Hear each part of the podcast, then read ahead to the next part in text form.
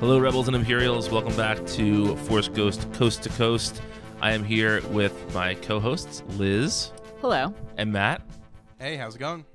and we are going to be talking about Catalyst, a Rogue One novel. This is not a new book, so it's a little bit weird that we chose this one to start with for our book club, but that's okay. We did. Um, and um, I want to start with Liz because Liz, this is your first ever Star Wars novel. So you know it's not it's not all that different from other novels, obviously. But how did you feel sort of diving into Star Wars in this new way? Well, I was excited since I haven't really delved into anything Star Wars outside of the movies. Though sadly, I did not enjoy this novel. Really? Uh, yeah, really. Spoiler. Spoiler. I know. So, uh, w- without getting into sp- specifics, because we're going to have a whole podcast about that, um, was there anything about the book that struck you particularly as Star Wars y? Like, did it feel like Star Wars to you? Um, I, yes, it did a little bit. Um, I yes, Okay. but not enough. Okay. Matt, you have read many Star Wars novels. Did this feel Star Warsy to you? Yes, I think it falls into that second realm of Star Wars books, the Imperial focus. Because I think, especially in the earlier days, you really had Force centered things, you had Empire centered things, and you had short story companions. Um, and I think it fell into the second realm of it. Um, I think the problem was it really existed as a setup of characters for a one-shot movie and i think sometimes it felt like that.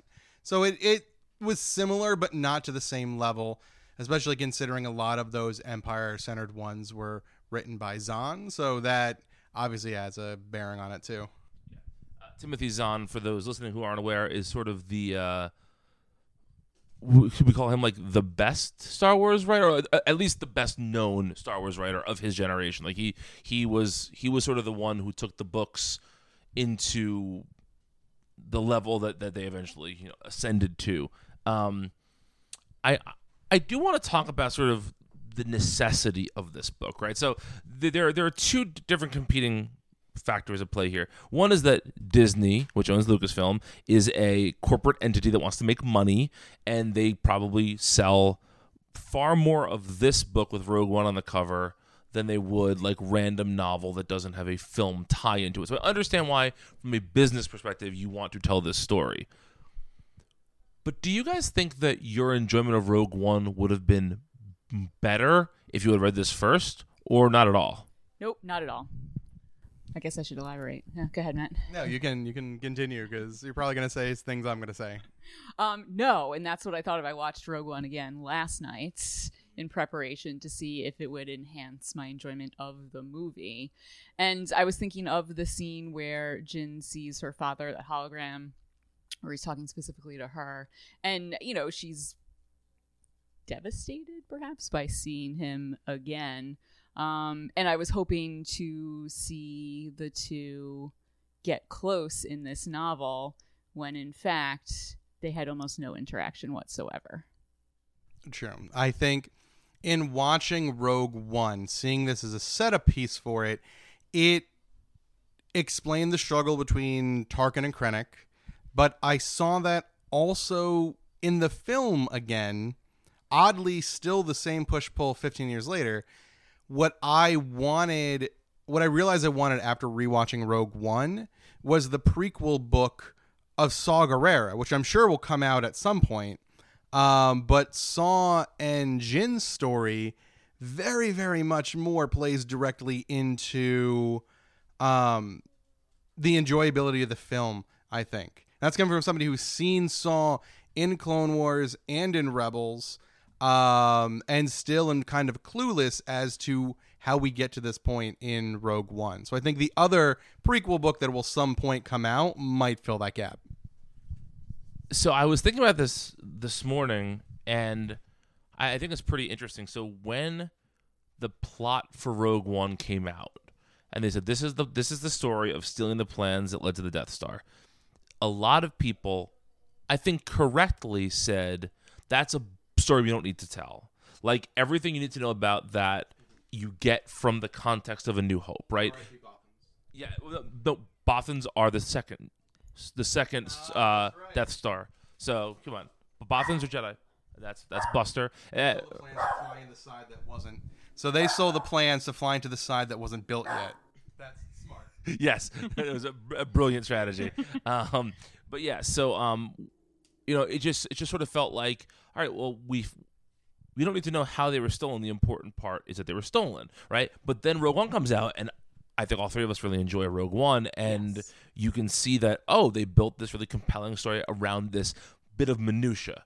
So with this novel, I thought, okay, this is sort of minutia upon minutia, and I think maybe it was just a step too far. Is sort of, I guess, my feeling with it because I don't think anybody watching the film, like, you know, again, I just watched the first five minutes of Rogue One this morning just as a refresher, just to see the scene be with Jyn as a child, the, the scene that most directly follows this up, and the Krennic Galen relationship is laid out in like two lines of dialogue. The, the way he says, like, the way he offers his condolences for Lyra's not death, and then immediately says to search the house, the way he regards Lyra as a troublemaker, like, all of 380 pages or whatever of this, like, all is told in that very beginning of the film. And on top of that, like you said, Matt, I haven't watched Rogue One in a couple of years, but I remember there being the Tarkin Krennic sort of rivalry, and you just figure like, okay, these guys are in similar positions in this organization. Everyone works with people that they have some sort of professional rivalry with, whether it's intentional or not. That's just what happens when people work together.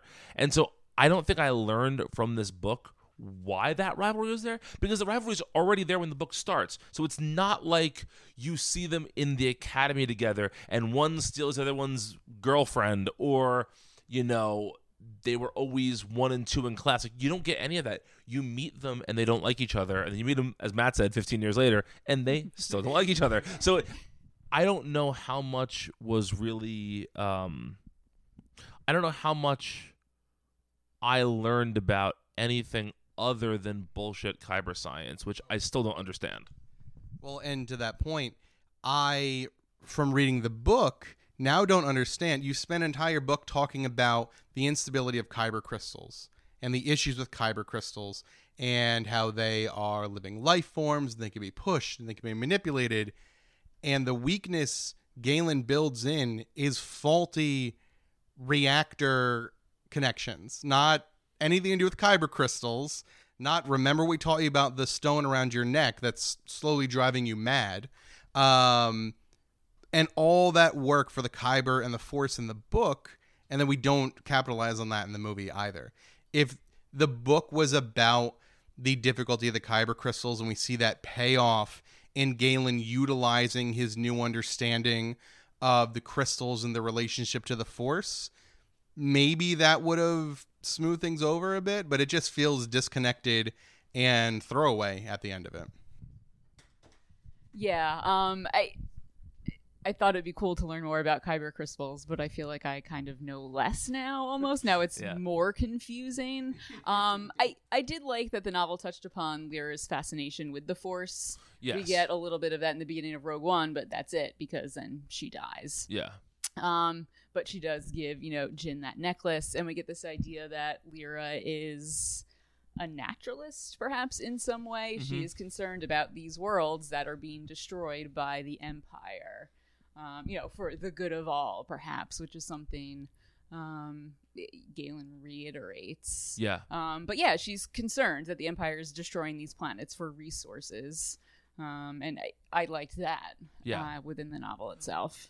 I find, and I don't know if Matt's going to agree with me on this or not. I find that in a lot of Star Wars novels, the characters I enjoy the most are not the characters that the, from the films that are transplanted into the novels, but are the characters that arise organically from the novels. And so, like Lyra is in Rogue One for six seconds essentially, and so I really liked her stuff in this because I was Same. learning about a character I didn't know about.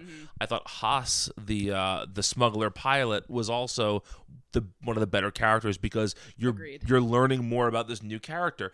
I just felt like the Galen stuff, I didn't learn anything new. Krennic, I didn't learn anything new. Tarkin, I didn't learn anything new. Vader's mentioned for half a second, and uh, Jyn is too young to have anything happen to her. Uh, Saw Gerrera, we get a little bit of Saw, but it's so little that you really can't.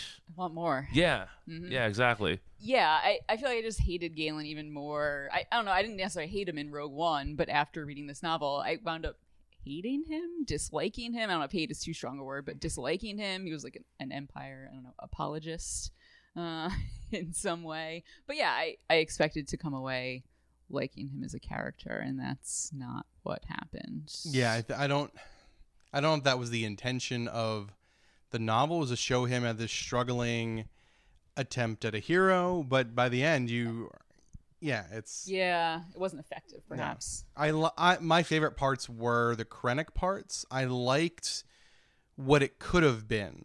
My favorite part, um, I mean, this is going in a little too deep, but I th- there's some parts of his that I really really enjoyed, but I felt it didn't capitalize on it and didn't bring anything new to the table.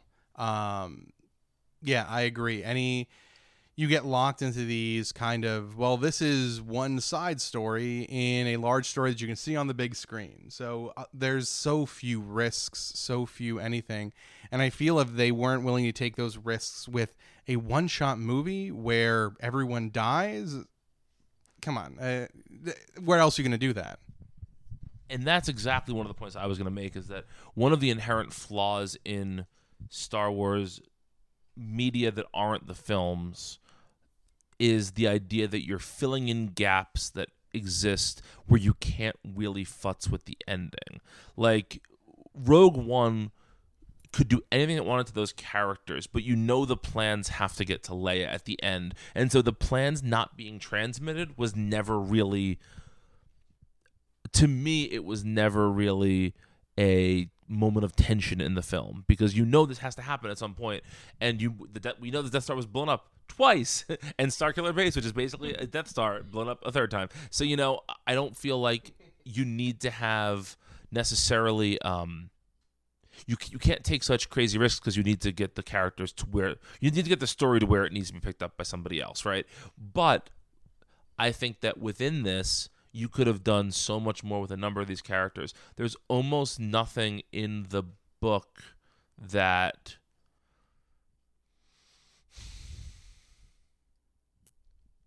I didn't learn anything about any of these characters that I couldn't have inferred from the screen. i learned i learned that palpatine's first name is sheev Ooh. know that? I did not. know I did not know that no either. idea Oh yeah, Sheevy baby. I I did I do have to say I did like in some way that we got to see the empire established well these bad guys established in a different way as bad guys. The original Yes. trilogy starts they're bad guys. They're doing bad things. But here we get to see them gain power um, through whatever means necessary, destroying these planets, other cultures, other groups, which I, I guess maybe is covered in the prequels as well. Um, but all for their own gain. And we see that through these individual characters of Tarkin and Krennic. I, I did enjoy that on some level. Yeah, I, I think that there's there's a really interesting difference when you're looking at this, where you can imagine yourself. I mean, I, not not to be that guy, but like we're living in a society right now where a, where a lot of times the the ends are supposed to justify the means, and we have somebody in power who is you know evil i would say. I, I sorry listeners who are trump supporters. Um you know and and i feel like i you sort of see how people can get complicit in this and you can see how propaganda works and you can see how the empire does not set about to be capital e evil. It sets out to be successful and how it's just it people are taking that to really ridiculous conclusions and evil comes out of that but no one's sitting around twirling their mustaches like oh, how are we going to you know yeah exactly and so I, agree, again i do enjoy that stuff but i feel like this is just showing stuff that was that i'm sure if you sat and thought about it which i never really did you would come to this kind of similar conclusions right Yes. Yeah, and I I liked maybe, you know, extending the idea that in some ways we as human beings have destroyed our own planets. Um, maybe for I don't know if I want to say nefarious purposes, but for the idea for the good of the whole, for bettering ourselves, for bettering our lives. And we see this large group doing that to other planets. I was just watching um, a show on PBS last night with my dad about the space race. United States, Russia. And then I started thinking about how, imagine if we traveled to other planets and how we could possibly then also destroy them. Maybe that was a little too existential for uh, you know, a weekday during the summer. No. But um I- yeah, and I feel like this perhaps maybe in some sort of extension that covers that idea as well. Yeah, I did find it interesting the the comparisons with our government post World War II. Um, this is coming from a history teacher, um, but we see this war machine grow and fight against a separatist army, keeping outside that it was a puppet army from Palpatine, but this idea that there's a lot of very well-meaning people in the Republic, even to the point of wanting to build this battle station for the fear that Dooku and the Separatists could have their own. And then this continuing stoking this flame that even though the war is over, there's more battles to be won. And using these kind of false narratives to push this um, war machine against its own people. And you see that kind of shift and pull. Um, and I think that's what the defining really piece of Krennic is, is where his engineers keep getting more wishy-washy and understanding that the war is over. Why do we need these? And he's like, well, we need them because we need them. In his mind, ruling through fear is the way that things work. Um, but seeing that shift from who we see as the quote unquote good guys in the first three movies moving into being the bad guys in the next three, it sort of shows that shift a little bit. Um, but again, not to criticize the thing, but there's other books that show that better. Um, I'm right now reading the new um, Thrawn series, the not the Heirs of the Empire, the current one. Um, the third one comes out soon, so I want to play catch up. Um, but again, it shows that same sort of timeline, that same sort of idea, and this: what can you do when you have all of this power? Can you use it for good while still doing evil things? What is the greater good? All these sorts of questions, but in this book, it gets kind of just muddied up in Krennic's blind ambition. and that's one of my big issues with um with the Krennic and the Tarkin characters in this book. Uh, We, we should say we haven't even mentioned yet. Uh, James Luceno wrote this book. Sorry, sorry, Jim. We're uh, we're not we're not being too kind to your work today. But um, I feel like both of them are obviously careerists that want that want to get higher and higher and higher but there's no real motivating reason for wanting to get higher except that that's just what you do like they never give a reason why either of them would be so willing to lock in to walk in lockstep with this truly with these truly terrible things and that's where I think, like Liz was saying before, she liked seeing where the empire was coming from, how it was being built up. We were saying it wasn't like no, not everyone's walking around with evil, nefarious plans, but Kren, but Krennic and Tarkin kind of are, and that sort of undermines the other stuff in the book. Yeah, I agree. Yeah, I just wanted more character development in some way in this novel, and I feel like that's what was lacking. There was just I, no development. I didn't care really about any of these characters. I wanted to see them get close, interact with each other.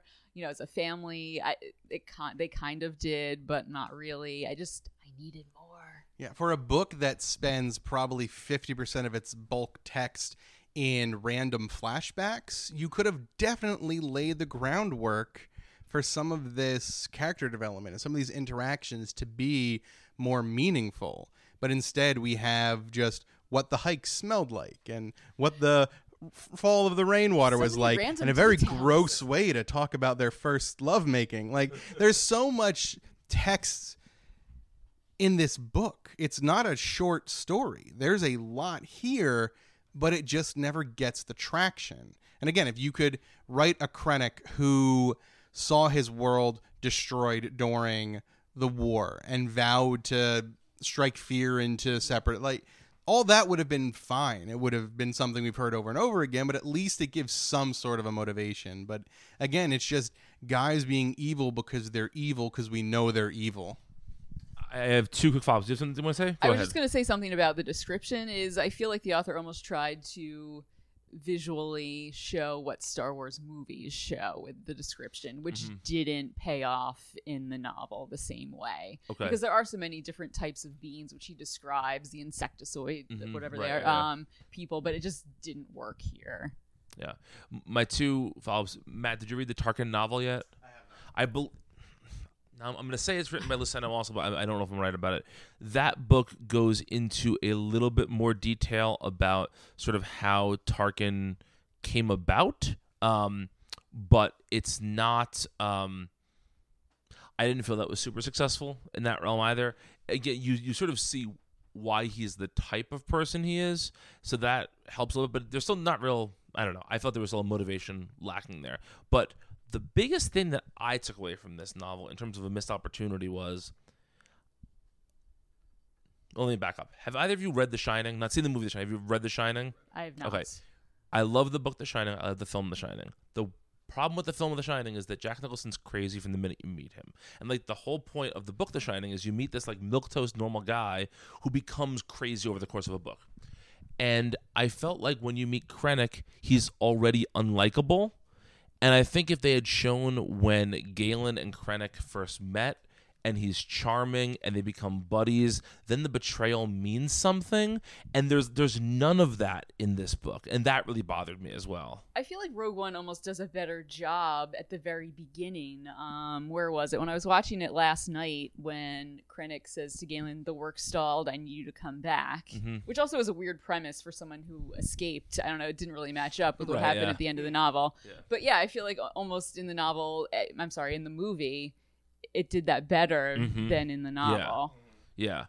Again, I just don't understand why again, why you when you have 400 pages to play with, why you wouldn't try to humanize that character a little bit more of Krennic. Um but yeah, are, are we ready to take a break and then get into sort of the nuts and bolts of the book? Yes. All right. We shall return momentarily.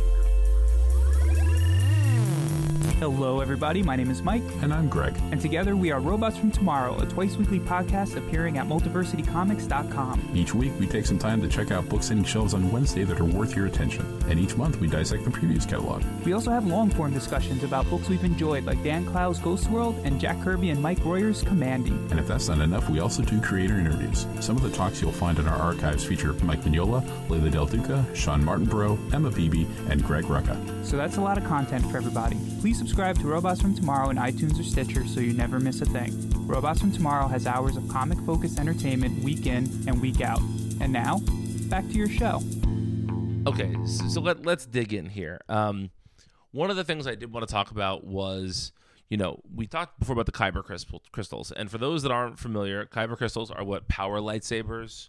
They play a role in Rogue One, obviously, sort of the the mining of the kyber crystals from Jedha. which is weird. Which is weird. I don't. Uh, from reading the book, the idea of the kyber crystals is they can't be broken or fused or anything with. So you need these giant ones that are very, very rare that you can only get from certain Jedi temples. So why they're getting their hands on all the kyber crystals? It sounds like they're just shoving them then into the Death Star in these giant piles. Like they don't get used up. They're indestructible. I don't know why they need so many. It's it's odd to me. that is odd. Um, but you know, the kyber crystals are, are a major part of this story, and yet we were talking before about how it's really still hard to understand what the kyber crystals like how they operate. You know, uh, there's an episode of the Clone Wars show where they bring younglings into this area where there are lots of kyber crystals. And Amelia's eyes are lighting up. My daughter is watching us record, and she loves this episode because you get all these young Jedi who like each kyber crystal calls to them, and so they have to like go through these these traps to find their kyber crystal that calls to them. And that was the best explanation of kyber crystals that I have seen in terms of just sort of what their power is and, and that sort of thing. It's like the wands in Harry Potter. Yes, similar to the wands in Harry Potter. Um, and uh, you know, so it's I I really enjoyed that element of it. But here, like so the kyber crystals react to human beings. Like there, I, I did like the one scene where he's talking about how when he held the kyber crystal in his hand, he felt something. But if you put the kyber crystal on anything else that isn't human, that isn't, isn't organic, that isn't living, nothing happens. Like so, it connects with humans. I get that. But we're also supposed to believe that Jedi have this like this greater control of the kyber crystals and then at some point he just does also like he does a little bit of science that doesn't really make any sense and he changes the insides of the kyber crystals like uh, Well, they also take the leap to say that it's the connection with the kyber crystals that allow Jedi's to use lightsabers. When we've seen non-Jedi use lightsabers throughout all different points of Star Wars canon, I think th- the best way that I was able to wrap my head around it is the way that you discuss the Force. Each writer has their own kind of idea and it does different things in different writers' hands as much as it does in the hands of the people in the universe. And I just, sloppy isn't the right word. I just think it's inconsistent because depending upon who's writing, uh, we see in the Ahsoka Tano storyline, her relationship with the Kyber crystals is strong and deep. Um, but in this, Galen Erso is kind of just manipulating them to make a super weapon and then eventually just you harvest as many as you can to do something with them. Yeah, I, I feel like at a certain point I almost started glossing over some of the Kyber crystal information because it was so non-specific and frustrating. I wanted some concrete answers, and it seemed like the author just didn't want to delve into that. and i understand that maybe they don't have the authority Well, that's fair. but then don't make your story about Well, that. correct. Yeah, and then was Lyra searching for kyber crystals at some point during the novel? And then how did she know what she to go look she she goes on that like she archaeological. yeah, Krennic sends her on Yeah. this essentially get out of Galen's hair mission where he's sending her to look for like a vein of kyber crystals. Yeah. Uh, again, it's just it's it's it's not very well explained here. Uh, the other thing I, I did want to talk about is sort of in relation to the Death Star itself and the weaponry itself. Like we're supposed to believe that Galen is this incredibly brilliant man, that he is by far the smartest of these scientists, blah blah blah. And yet it takes him until 350 pages in to realize that maybe they're weaponizing this. Like, di- Yeah. didn't that seem like a, a stretch? I, again, yes, and I think uh, that is also what led to me not liking him as a character. It seemed like he just buried his head in the sand and wanted to do what he wanted to do and ignored all of these outside warnings. And he seemed to be the kind of person who could go off on his own and get lost in his work and then his family would have to just deal with that even if he wasn't present maybe he was physically present but he wasn't present with them but he was this genius so that was permitted Yeah, I feel like you just keep waiting for him to wake up and realize what's going on. You know, all your friends are disappearing and they're but the, again, some of it comes from the problem that it was a novel constructed the way that it was. And um if this had been it would have been much more believable if this had been a novel based a short maybe 50 page stories about different characters one about Krennic, one about Haas, one about Galen, one about Jyn, one about Saw. Like that, I could have seen the character arc through there perhaps. But yeah, he just seems like he is a willing idiot through most of the novel. As i was reading I, it was frustrating almost how they switched back and forth between perspectives of characters and i was thinking maybe even if they just organized chapters by character Yes. you got the point of view by character it would be so much more enjoyable to read as a novel Agreed completely. Uh, and, I, and I understand that there's supposed to be this idea of like the absent-minded professor, right? The guy Sure. who is who is Yeah. so buried in his work Uh-huh. he he loses sight of of day and night and all of that. But like you understand what what's going on here. I, it just seems to me, and I know that we are also reading this from a very different perspective than he was living it. Like we know that the empire is Yeah. bad, you know. It's, it's that's true but still, I just I felt that part of the book was really tough to tough to swallow. in a couple of ways. Well, again, and the odd part at the end, it's almost like his sin wasn't creating a super weapon. His sin was messing with kyber crystals. And again, it, that's what Lyra is almost more upset about him with, is that he was manipulating kyber crystals, not that he was making a giant super weapon. Yeah, she seems concerned about the Jedi and the Force more so than Yeah. the idea of a super weapon. You're right. And I also feel like this, what could have been an interesting part of this novel, and this is one of the notes I took right early on. So we don't, there's so much we don't know about Star Wars, but we do know that the Jedi are this peacekeeping force that everybody knows about, right? Even in the original trilogy, when the Jedi are extinct, people still know what Jedi are. And so, can you uh, imagine for a second that the Jedi are like the army? Imagine if one day the army stopped being around. Wouldn't people talk about that a lot? Wouldn't that be a, a like a major wait, wait a second. Our, our protectors are gone? Like I would think that when the Jedi went away, people would have had this like this vile this like very extreme reaction to that. Or if the Jedi were considered like archaic, whatever, it just I just feel like everyone's like, oh, okay, they're not Jedi anymore. Like, but there's there'd be some sort of reaction to it, whether it be fear or joy or something, and there's no reaction. Everyone's just like, oh, the Jedi are gone. All right, well, well, yeah, I guess.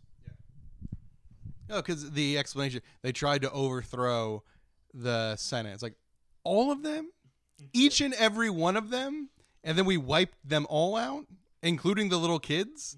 That doesn't make sense. That's not a reasonable argument. People's like, uh, all right, I guess that's that seems reasonable. Just thinking about human nature, even if it you know comes to politics, you know, Democrats, Republicans, you know, maybe I, there's so much conflict. If one side disappeared, I feel like it's all you would talk about. Right, exactly. Yeah. it's all it's all people talk about now, it's hard to avoid. yeah. But they're very they're very careful not to tread on legacy planet mining rights, but they will uh, wipe out an entire sector of the overall government. Not only that, but like Jedi are like whenever anybody meets a Jedi, even in the prequels, no one really knows what they can do. They just treat them as like these like magical beings, and so you think that they're super powerful. If if superheroes were real and the government wiped them out, people would be talking about this. Like, Yes. there's just it's it's think of all the conspiracy theory websites. Yes, exactly. The HoloNet would be full of conspiracy theories. Um, but you know, it's uh, it's very very hard for me to, to sort of square that. And again, like that could have been a really interesting way to o- to in, to open up this book. Yeah, well, it's, it's the same way how we see fireworks on Coruscant when the Empire is overthrown. It's like you're the Empire. Why are you celebrating? What is happening here? Yeah, there's a lot of internal logic flaws in this in in these books. I think we can certainly say.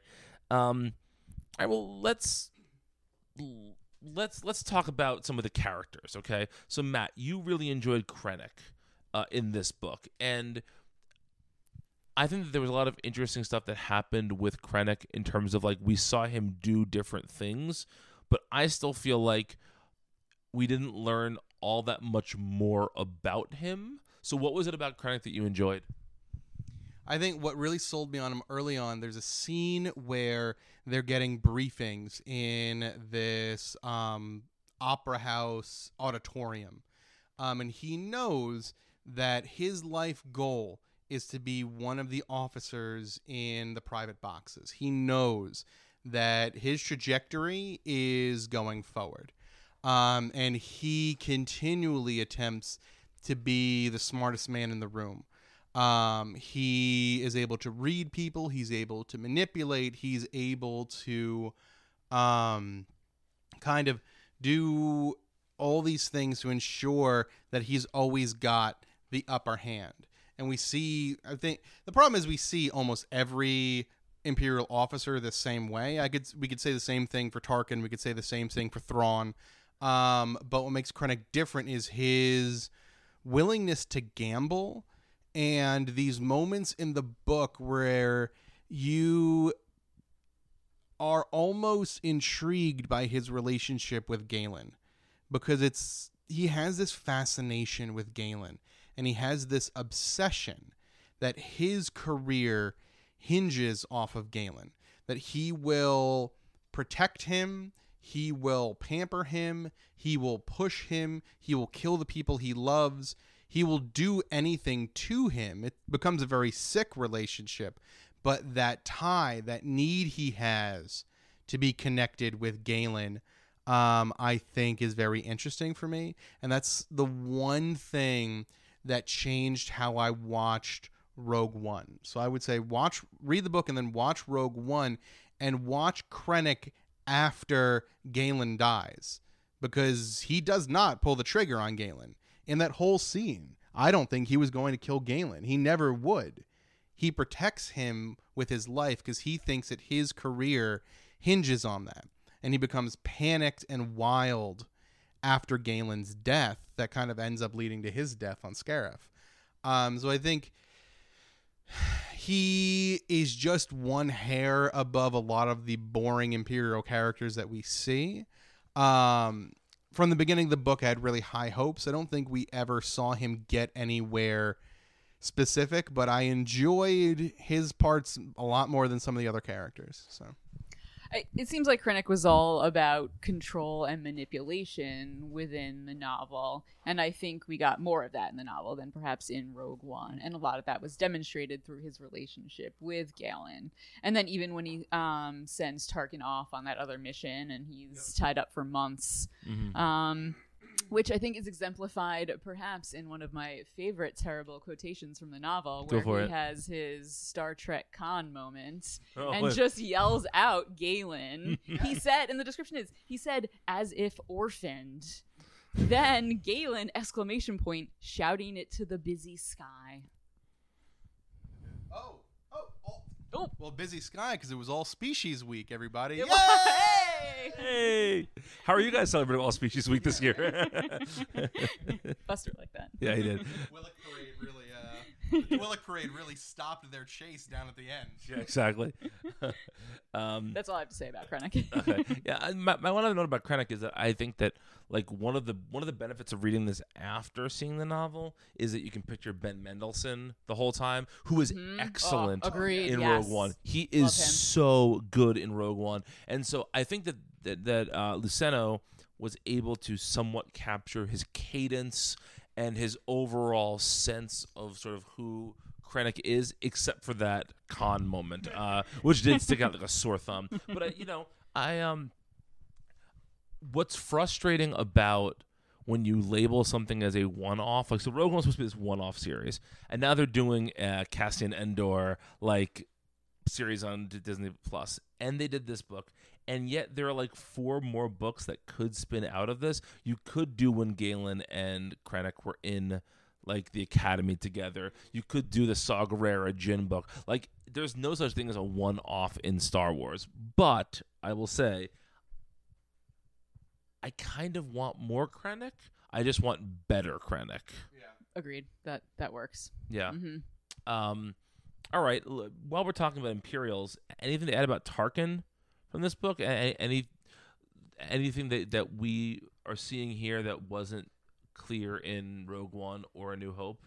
In terms of Or character, that one scene in Revenge of the Sith. Sorry. Oh no, that's okay. I, I feel like as a character, he didn't really change much for me. I didn't really learn too much about him here. I just uh, kept wondering when they would call him Grand Moff in the novel. Uh, so we got some explanation about those titles, but that's really it for me. Yeah, it's all. I know that he needed to be in there because we needed to see him and um, Krennic fight over whose Death Star is it. Um, because even in the lore, Tarkin is the one who's been championing it. Krennic hops on when he thinks he can wrestle it away with being able to power the super weapon. Not to, let's talk about the Star Wars logic of let's build a giant battle station. This sounds great. Let's strip apart worlds to build it. What is it going to shoot? Don't worry. We'll get there at some point. Just build the giant moon station. we'll get Um, a gun. yeah, we'll, we'll find the gun. Don't worry. Um, as opposed to maybe starting with that, um, like they did in the extended universe. But anyway, but the idea of um, Tarkin felt less Tarkin-y in this book. I feel he continually lets Krennic get the upper hand on him. He falls into his traps. he's able to find the moments to knock Krennic back down.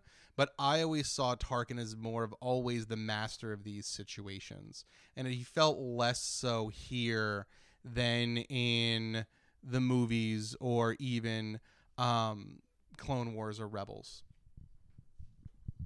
I um, I did want to say the one thing I I I, I, I don't want to say appreciated. I was surprised by was that Tarkin like genuinely seems to take a shine to Galen early in the novel and tries to help him out for for no it seems like nefarious purpose. Like he just kind of sees this guy in a bad situation. He's like, I'm gonna help that guy, and I feel like that's not the Tarkin we've we've seen a lot of times. But I did feel it added a little more depth to the character. But Yeah, get a little sort of mentor feel. yeah, yeah. Um, I I actually read this fascinating article recently about how uh, superhero movies, and I know we're not talking about we're not talk, talking about that, but I promise it relates. Superhero movies have made the villains too relatable, and they were saying like they were talking about Spider-Man: Homecoming, the first, uh, uh, what's his name, the guy who plays Spider-Man now, Tom. Uh, Holland. Holland. Thank you, Tom Holland. Uh, Spider-Man film. Where like the Vulture doesn't. Vulture is totally right in that film. Like the big guy is crushing his business. This is what he has to do. Like and how they make them too vulnerable, and so it's hard to root against them. I feel like this had the opposite. Th- these novels tend to have the opposite effect, where everyone's just too evil that you don't see why they are doing what they're mm-hmm. doing. But I felt like that little bit of Tarkin was a bit of a glimpse of maybe who he would have been if he didn't become an imperial. And in the Tarkin novel, you find out he's from this like this far-flung world where there is this jungle essentially that when you become like 14 you have to get through the jungle to become a man and like so a lot of the book is about him sort of going through this this like test it's basically like a bar mitzvah of uh of death and uh you know, and Ooh, I like uh, that description. Th- Thank you. Uh, and so like, you get more about the character, but I, I thought that was that was one little thing. Um, the character I think we're gonna have the least to say about, but is ultimately the reason this book exists is Jyn. We get so little Jyn in this book, and I understand. Like, look, you know, it's not interesting to write a toddler. I understand that. Um, but I didn't even get. I thought we'd get a lot of scenes of Galen and Jyn even Jyn as a baby, just like show a real special bonding there, something to make you understand that relationship. In the beginning of Rogue One, you know, I and, and granted, Rogue One takes place a number of years after this novel, and so you hope that when they're on, when they're in isolation together with Lyra, they do get that closeness. But this would have been a really great place to show that, and they just don't show it at all. Yeah, I, I wanted some background info or some sort of I don't know if it would have been cheesy, but I needed some sort of concrete reason why he calls her Stardust. They basically say like that's her nickname. Yeah, she, has- she I, has- looks like she has stardust in her eyes. I, I needed something. I haven't eaten there. in days. Yeah. This sounds great. yeah, like I just needed something there again to Yeah. add to Rogue One. Just some, it, it could be lame-ish, just something, some reason again, which would establish their closeness, their relationship in some way. But uh, that didn't really happen. We got a description of what she wears. At one point, she dons a backpack. yeah, she wears, she likes wearing a helmet around. Yeah, I yeah, I don't know. I don't. Then there's ways you could have done it if this book was Jyn telling the story of her father in the in between time before Rogue One. I like that a lot. Um, if it was interspliced with some other things, like some some Star Wars books have very creative ways of narrating to do these sorts of things. As I pitched to Liz to read more of Well, them. Yeah, my brother was telling me some of his favorite books when he was growing up were Star Wars novels, so he was disappointed when I said I didn't like this one. Yeah, Sorry, there, there's no, no, no. There, there's just ways you could do it, but it just wasn't done. She is kind of a toss away character, despite the fact that she is the main character in the movie that you're setting up. So eh, it's an odd choice. Yeah, I, I have nothing else to add to that. I, I, I wish there was more about Jyn in this book, although I understand the challenges in getting there. Uh, a character that I feel like was similarly not explored in this book, frustratingly, is Galen. Like you know, he, he's sort of. We talked before about his sort of uh, absent-minded professorism, and you know that's that that's fine. But I really feel like there just there just wasn't that much I don't know any more about Galen Erso than I did before this book started. Nothing. what was it like for him growing up? I don't know. What was his family like? You know, I, we get a little bit of background with him and Lyra, but that's about it. Yeah, just something more. Even just giving him like a fun quirk or two Yeah. would have been good. But he's so humorless. He's so Ugh, joyless. So boring. I mean, we we all we know is that he was a virgin before he met Lyra, because in the book it does say that the expedition they were on lasted six months, and by the end of it, they were lovers. She had made the first move, but he had gotten the hang of things very quickly. Oh. Favorite quote in the book. it basically should have been like I picture like Luceno's notes, like he's like Galen, brilliant scientist, uh, you know, devoted husband, bad at sex. Like it's like, Did his editor comment on this? Yeah. The editor of anything to say? Like Fine. Yeah. People will buy it at Star Wars. Yes. Speed read, speed read through, look for robot names that have a hyphen in it, and then go. yeah. we need those Star Wars names. We do need the Star Wars. And we ta- off air, we're talking about how certain certain Star Wars media just don't do the names as well as others. Um, but yeah, um, I wish it was more Galen. I do want to talk about Lyra a bit because Lyra. Have, what, what do we decide on? I've been saying lira. Okay, we'll say it. I- like the Italian currency, lira. Um, yeah. So I did feel like her character got a fair amount. I mean, she's she's in Rogue One so little, you you couldn't help but learn more about her. That's Bec- accurate. because she's just in it so infrequently. But I will say, like you know, she's this environmentalist. She is very smart in her own way, but very differently than he is. She is a devoted mother, again, very differently than he is. She distrusts Krennic, which seems like the best decision that she made. Um, you know, and I I understand that she is in a lot of ways a counterbalance to Galen in the book, but because Galen is so insufferable, she she winds up being like the de facto protagonist, even though she probably shouldn't be. Yeah, and they they attempt to just fill space with her at times. There's a scene where she uh, is running and thinks that she's being chased, but is really just two monkeys in trench coats trying to sell her a necklace. yeah, that sounds about right. That's a detail from this Yeah, novel. that that's what happened. But th- a lot of the scenes are just her sitting and she remembers when her and Galen first met, but doesn't add anything to the story. Or she sits and thinks, I remember when there were Jedi. The Jedi are great. The Force is great. And it's like, what is the, where are we going with this? And they continually introduce her as the strong character. She's the one making the decision. She's the one in charge. And then the story just kind of goes nowhere with that. Yeah, she and Galen are- pretty good foils, I guess, in terms of personality. She is the character I feel I learn the most about. And he is a dud. he's a dud, and she at least is something.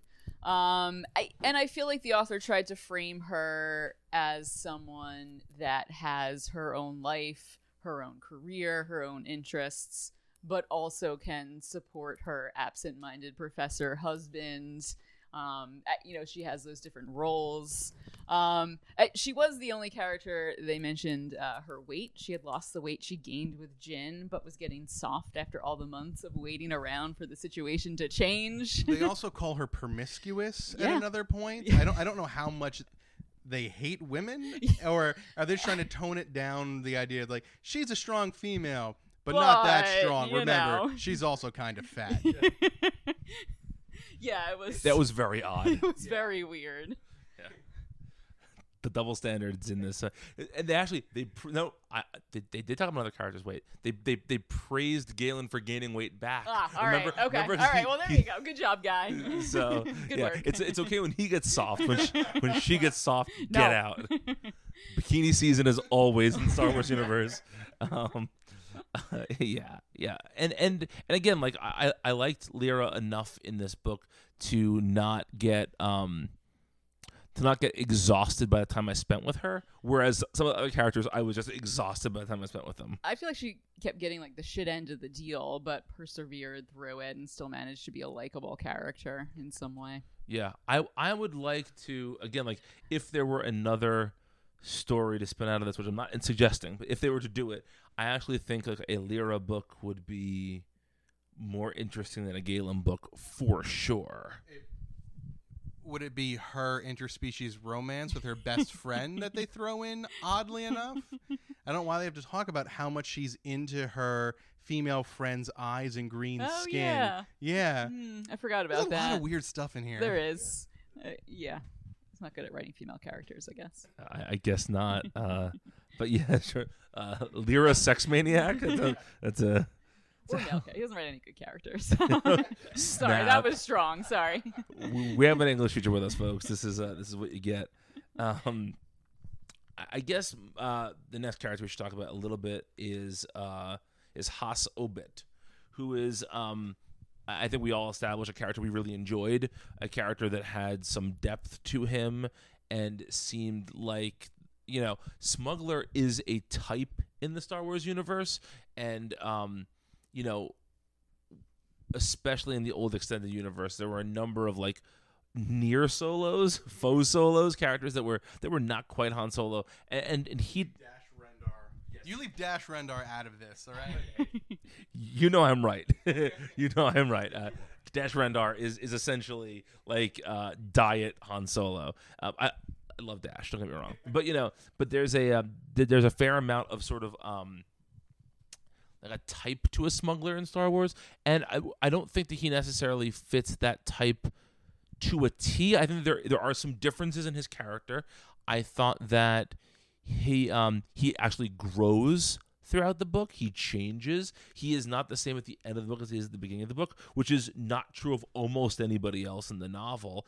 And I'll say this. I think that his moments were the most compelling throughout the entire novel.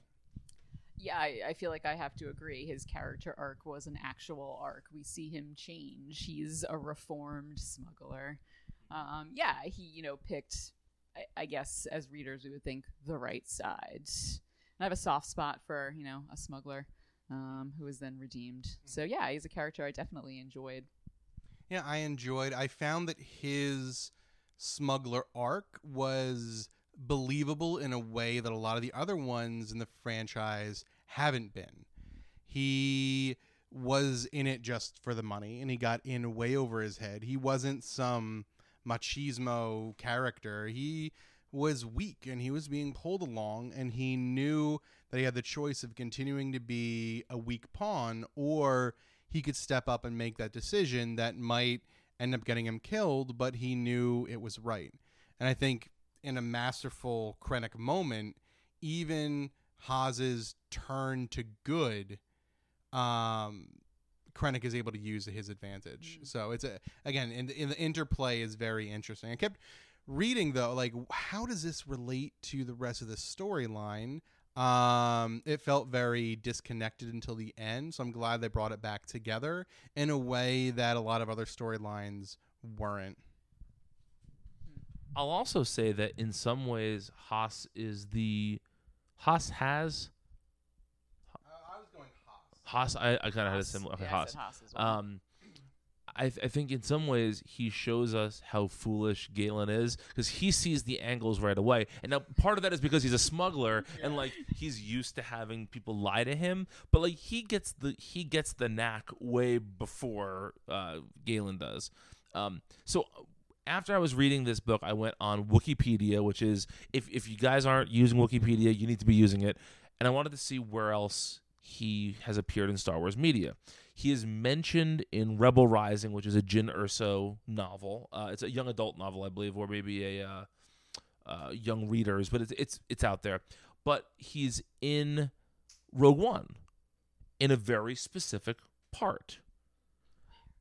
So he Jyn has a doll that she calls her Lucky something, and that's Haas. It's named like Lucky Haas something. Is it the stormtrooper? No, it's not. Okay. And so I have the visual. yeah, so Matt has the Of Rogue course One you visual do. encyclopedia with him. So um, I don't know if it's going to be in there or not. Is, is it in there? Uh, page 22, Jyn's Toys. Okay, Let, let's do this. Very specific.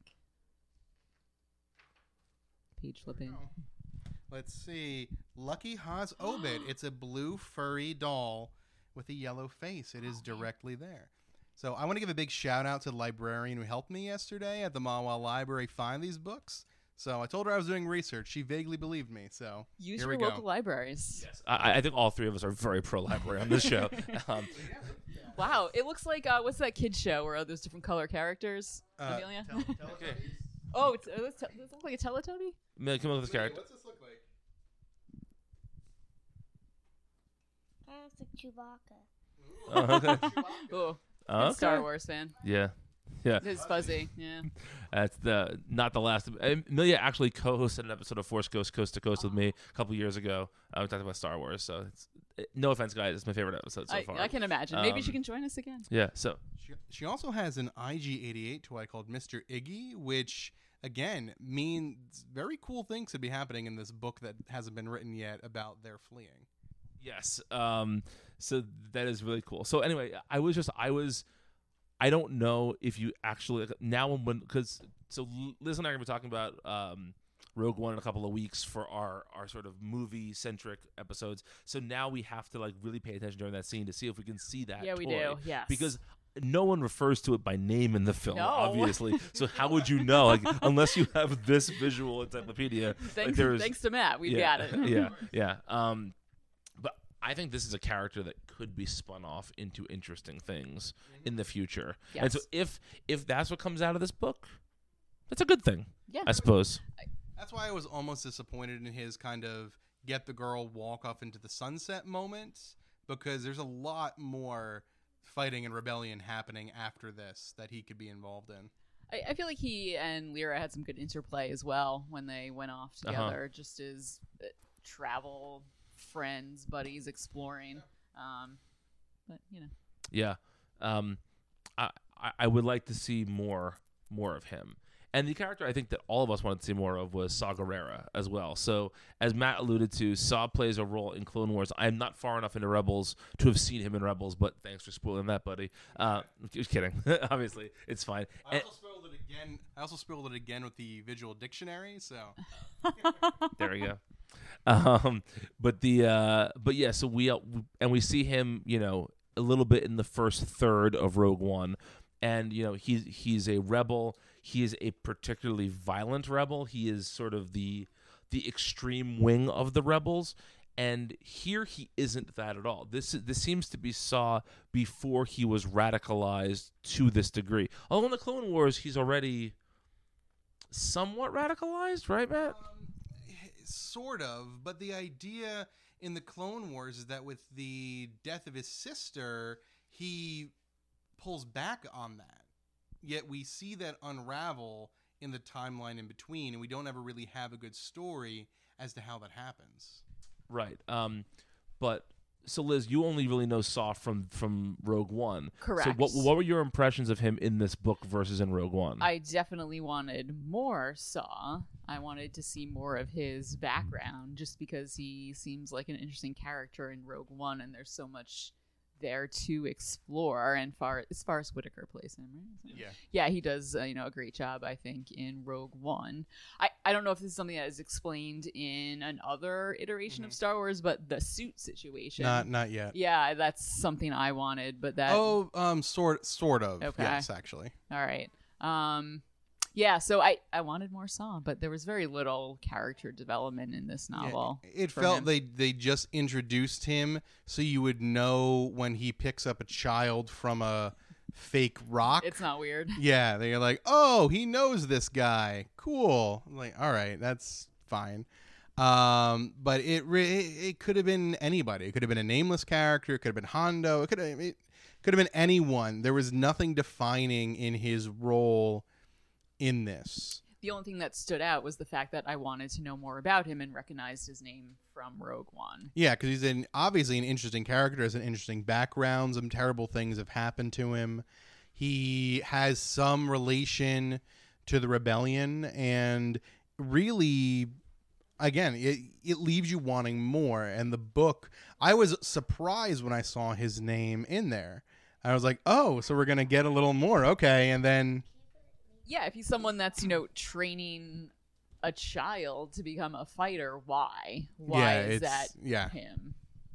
Yeah, and, and I think that again, like you know, I know that this book doesn't want to. It wants to be a prequel to Rogue One, but like you said, Matt, I think the Jyn and Saw story is far more interesting.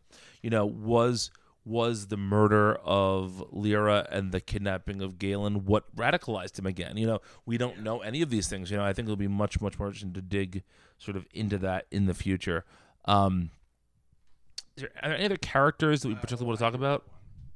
Uh, I have one, just again, kind of my fringe for anybody who listened to, was it two episodes ago when we talked about Clone War, the uh, Attack of the Clones? Last episode.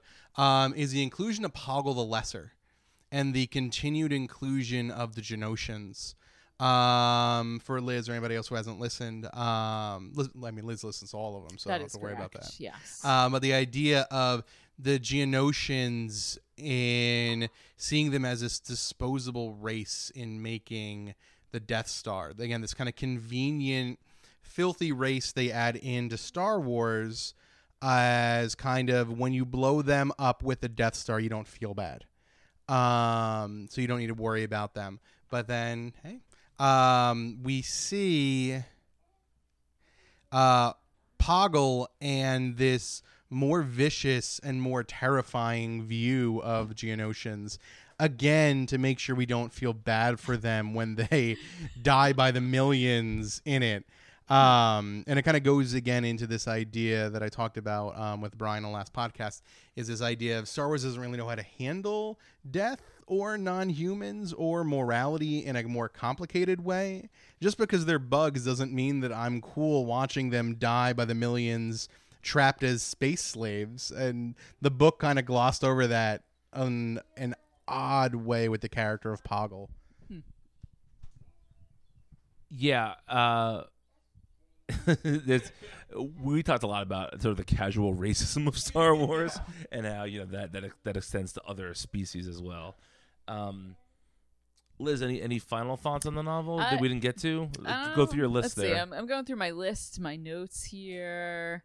Let's. oh, See. Matt has Oh, one, so let's let's. Oh, okay. I was. All right, I was gonna mention um that the novel felt to mention that Jyn missed her nanny droids, Yes, uh, which was very noteworthy. Annie McVee. Yeah, yeah. What a what a name. yeah. Yeah. So uh, I don't know. McPhee, McPhee, McVie. Got it. And then we we see her save uh what's his name? Is it K two? Uh, in Rogue One when he doesn't get shot, she Mhm. uh, stands in front of him to protect him. So uh, yeah, but besides that, Matt's got I something. Do have one. So I, Brian and Liz are the r- real readers. I'm more of a war gamer, so I don't know if it's the amount of paint fumes that I smell, but this, the end, this tonal shift in the end caught me off guard. I don't know if either of you realized it. Starting on, for me, it's page 328. I guess they're showing that the story is being handed off from Galen to Jyn they stop referring to Jyn and Lyra and begin referring to them as Mama and Papa. And instead of doing that for the final line of the book, they do it for about the last like five pages, and it becomes just strange. I don't know if this is some something above my head as a literary device or if it's just odd. There was also a point, I think, in the beginning of the novel, where the author used Krennic's first name and then switched to using his last name. I, I, Yeah, I don't know if I can yeah, yeah. explain it. Yeah, I, I, I don't know. I, I, again, I think you're right, Matt. I think it's supposed to be the sim- the symbol of this is now Jyn's story. But again, because they just change perspectives mid ca- mid chapter all the time, it's very hard to like. There were a couple of chap, a couple of instances where I'm a paragraph in and I don't know whose story I'm following right now. Mm-hmm. Whereas if it was chapter by chapter, it'd be much easier to tell that. Yeah, I don't think that technique necessarily works too well because it's so confusing and it keeps switching as you're reading the novel. Well, then it continually uses third person sometimes, where you don't know what's going on. Yeah. Yeah. It's not the. Ca- It's like it's not the character of Mama and Papa. It, but they the way they phrase the sentences, it is. It's not her referring to them as Mama and Papa. It's Mama and Papa stood there. It's like We still get this omniscient narrator. Yes. just- Yeah. some yeah it's it's an omniscient narrator, but sometimes it's this overall third person then sometimes it zooms into a point of view and then zooms back out without ever really transitioning yeah, it it was certainly very odd. Um, so I hope this doesn't turn you off from Star Wars novels forever, Liz. No, I'm hoping that I'll read another one now. Okay. It can only be better. I, some of them are really fantastic and they really go the entire gamut of kind of old and hokey um, if you want to get into the legends type of things the romance of princess leia um, or some of the new stuff that's come out has been really fantastic too all right. Yeah, I'll be taking recommendations. Yeah, uh, and we'll definitely do another one of these in a few months. We'll pick another novel and we'll we'll dig into there. Um, so I have an idea for next show. Well, I guess two shows to the listeners. The next one where the three of us sitting down, and just I, I want to just gauge your interest, uh, just sort of out of the blue with this. How would you feel about doing a just like episode nine rampant speculation episode where we kind of we don't know much about it yet just kind of digging into maybe what we think it's going to be about and just maybe over analyzing a trailer you know things like that. Does that sound like a fun thing to do? Yes. yes okay so next time we'll get to there it'll be the rampant speculation episode 9 spectacular. Uh, until then go to multiversitycomics.com where you can find other podcasts other articles more star wars stuff as well as lots of not star wars stuff. Liz is currently uh, going back through battlestar galactica season 2 for us for our summer tv binge. Um, so that is some sci-fi content for you. Uh, there's lots of other good stuff there. multiversitycomics.com all day every day. Um, I can be found on Twitter. I am at Brian It's a Nap. Matt, you are new to Twitter as well. I am. You can find me at Matt D. Liguori, L I G U O R I. And uh, I do not have a Twitter for this, so Yes. I'm going to create one for our next podcast. there we go. That's right. Okay. Perhaps you could be my first follower. There we go. That that will be fun. And so remember, the force will be with you always.